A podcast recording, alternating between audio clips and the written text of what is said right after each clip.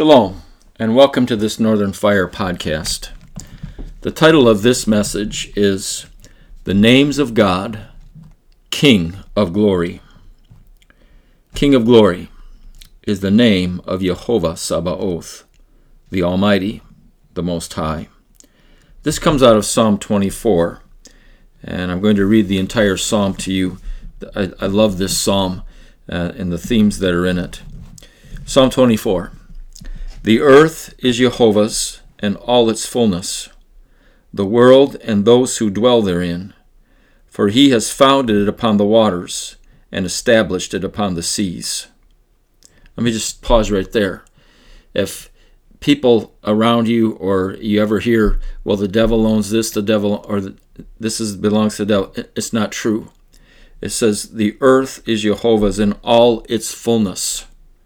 The world and those who dwell in it. The earth, the fullness of the earth, the world, and all who dwell in it belong to Jehovah. Verse 3. Uh, sorry, verse.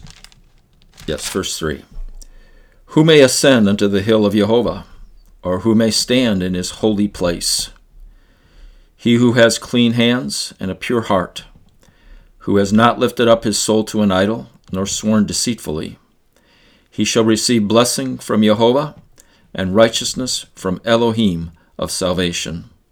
This is Jacob, the generation of those who seek him, who seek your face.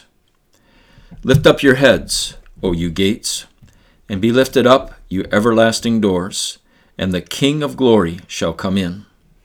Who is this King of glory? Jehovah, strong and mighty, Jehovah, mighty in battle. Lift up your heads, O you gates. Lift up, you everlasting doors, and the King of glory shall come in. Who is this King of glory? Jehovah Sabaoth. He is the King of glory.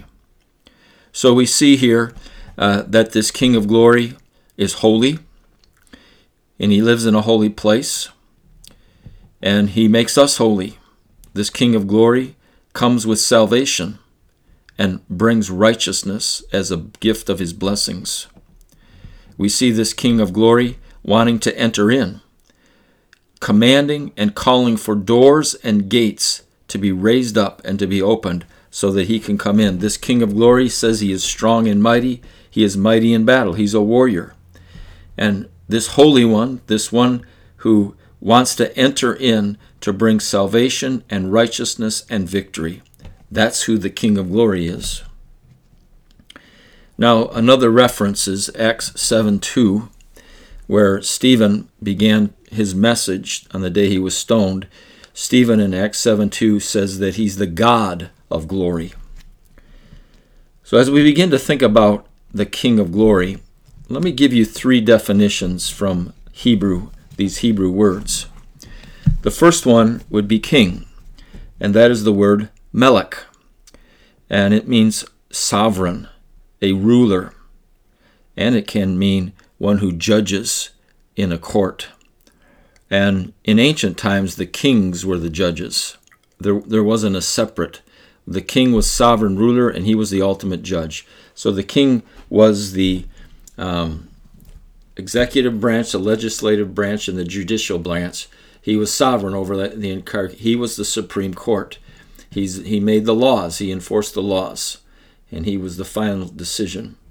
So to be sovereign is to have complete rule over everything. That's a king in the in the biblical sense. Now glory in Hebrew is kavod or kabad.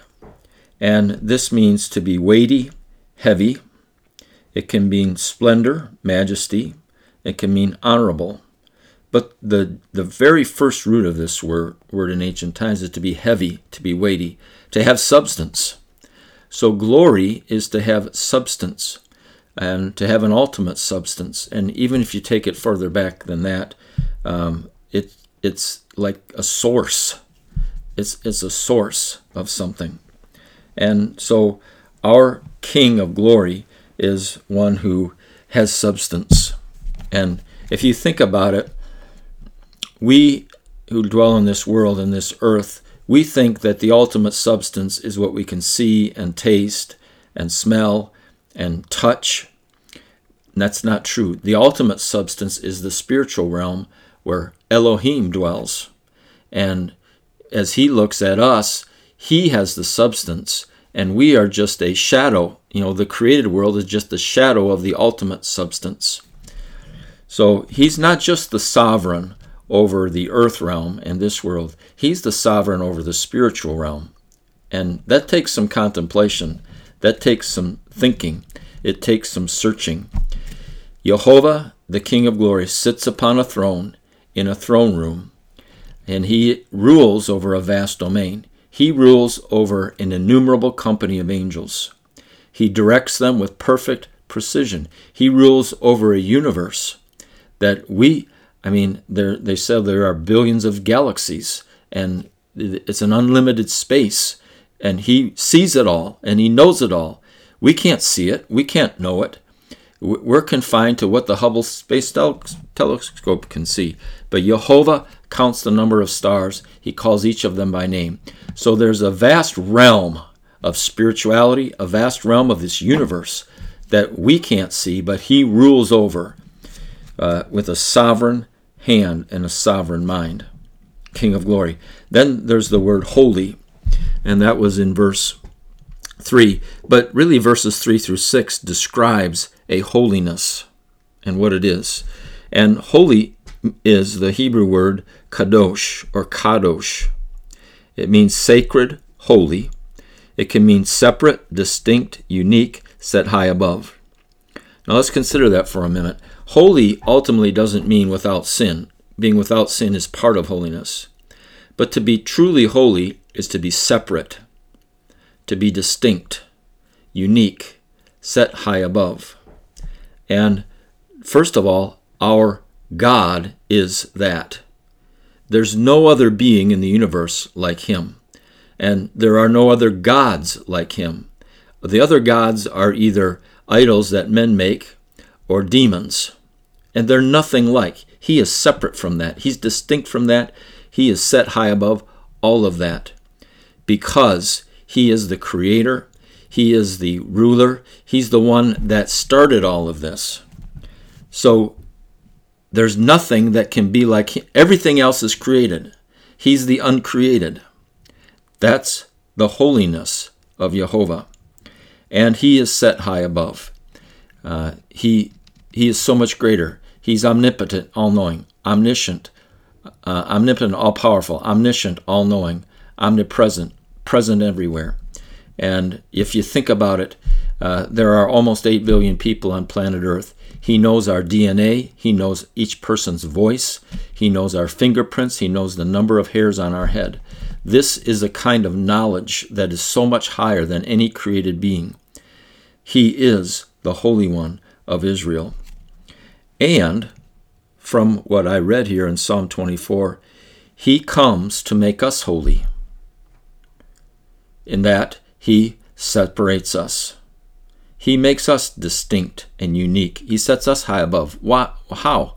By our faith, hope, and love. Remember in 1 Corinthians 13, where Paul said, Now abide faith, hope, and love, these three. The greatest of these is love. These are not physical things. I mean, the rest of the world are physical beings, they have a soul and a body. Those of us who have faith in Yeshua Messiah, faith, hope, and love, we're separate. We're set high above the world. Not, not in a proud thing, and not that we're to lord it over people, but we are separated and set high above the world. It says in Colossians 3 that we are seated with Messiah in heavenly places. Ephesians 2 says the same thing.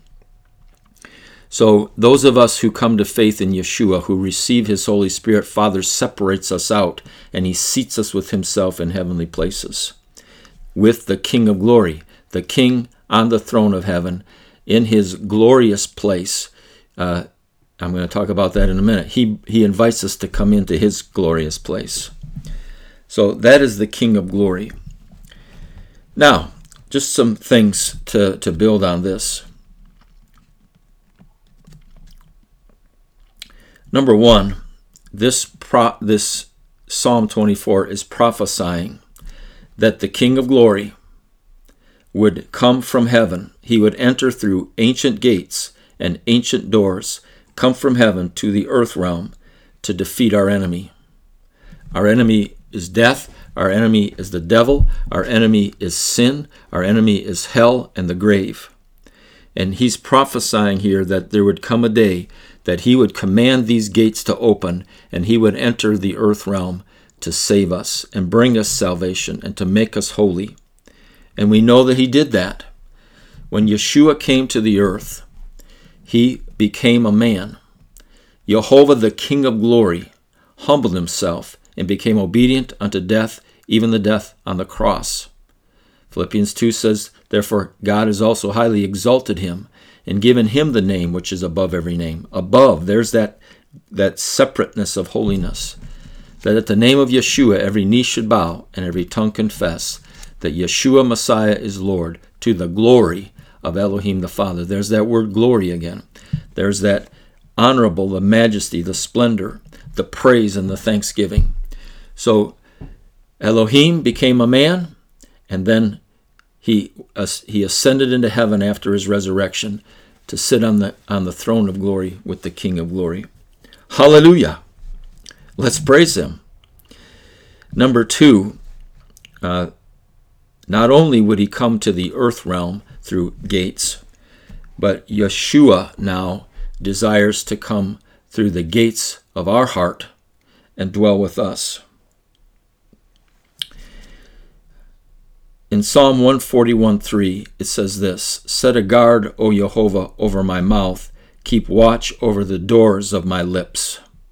Do not incline my heart to any evil thing to practice wicked works with those who work iniquity. So these, the mouth is called a gate. And in reference there, it's also the heart has a gate. And Yeshua said this out of the abundance of the heart, the mouth speaks. So it says, Set a guard, O Jehovah, over my mouth, keep watch over the doors of my lips, and do not incline my heart to any evil thing. So he's asking Jehovah to watch his heart and watch his mouth, which are gates, so that he does not sin and he does not fall into evil. So if you let's take that concept of our heart and our mouth being a gate or a door. Yeshua is desiring to come into our heart and be the King of glory, to be the ruler over our heart and the ruler over our mouth. And we know this from Psalm 18, 21 and elsewhere. It says, Life and death are in the power of the tongue. Those who love it eat its fruit. In Matthew 12, Yeshua said, By your words you will be justified, by your words you will be condemned. So we want the King of glory keeping watch over the doors of our heart and our mouth so that we're not uh, thinking and desiring and speaking that which is evil and will produce bad fruit in our lives. So the King of glory desires to come through gates and reign and bring victory. And it's the gates of this world for salvation. It's the gate. It's the gates of my heart and my mouth uh, for holiness, for me to be holy, and to me to manifest the glory of Yeshua. When my heart is right, when my mouth is right, when the King of glory is reigning in my heart and my mouth, it brings glory to Jehovah, the King of glory. Now, the third thing about this is in Psalm 100, it is written, Enter his gates with thanksgiving and his courts with praise. Enter his gates. Who's he saying? Who's he? He has gates and he has courts. He's inviting us to enter. Enter his gates with thanksgiving and his courts with praise. Be thankful to him and bless his holy name. For Jehovah is good, his mercy is everlasting, and his truth endures to all generations. So, you know, it says in Ephesians 4 1, be imitators of God as dear children. So he wants to enter through gates for a purpose. And then we can enter through gates. We can go and enter his gates we can come up to Him where He is exalted, and we do that through praise and thanksgiving. Enter His gates with thanksgiving and His courts with praise. Courts are the courts of the throne room, and we enter in there. So let's turn this around and say something very similar I'm going to enter the gates of heaven. Think about that. I'm going to enter the gates of the Almighty. I'm going to enter his courts. I'm going to enter his throne room. How and with what? Praise and thanksgiving. For he is good, his mercy is everlasting, and his truth endures to all generations. Now, what an invitation! What an invitation. So let me, as we think about that concept of entering to the heavenly realms, as we praise Him and we thank Him, let me read Psalm 24, 3 through 6 again. For there are some conditions here for us to get through those gates. Who may ascend into the hill of Jehovah, and who may stand in his holy place? Good questions. That's a holy place that we're wanting to enter into. It's the holy place of the King of Glory. And who can go there? He who has clean hands and a pure heart, who has not lifted up his soul to an idol, nor sworn deceitfully. He shall receive blessing from Jehovah and righteousness from the God of his salvation. So, those who are clean, those who are pure in heart, those who do not lift up their soul to an idol.